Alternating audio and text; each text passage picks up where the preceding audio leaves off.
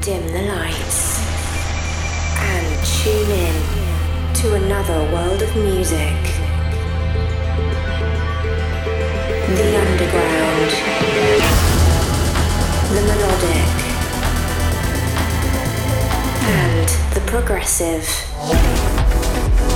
Welcome to the city that never sleeps.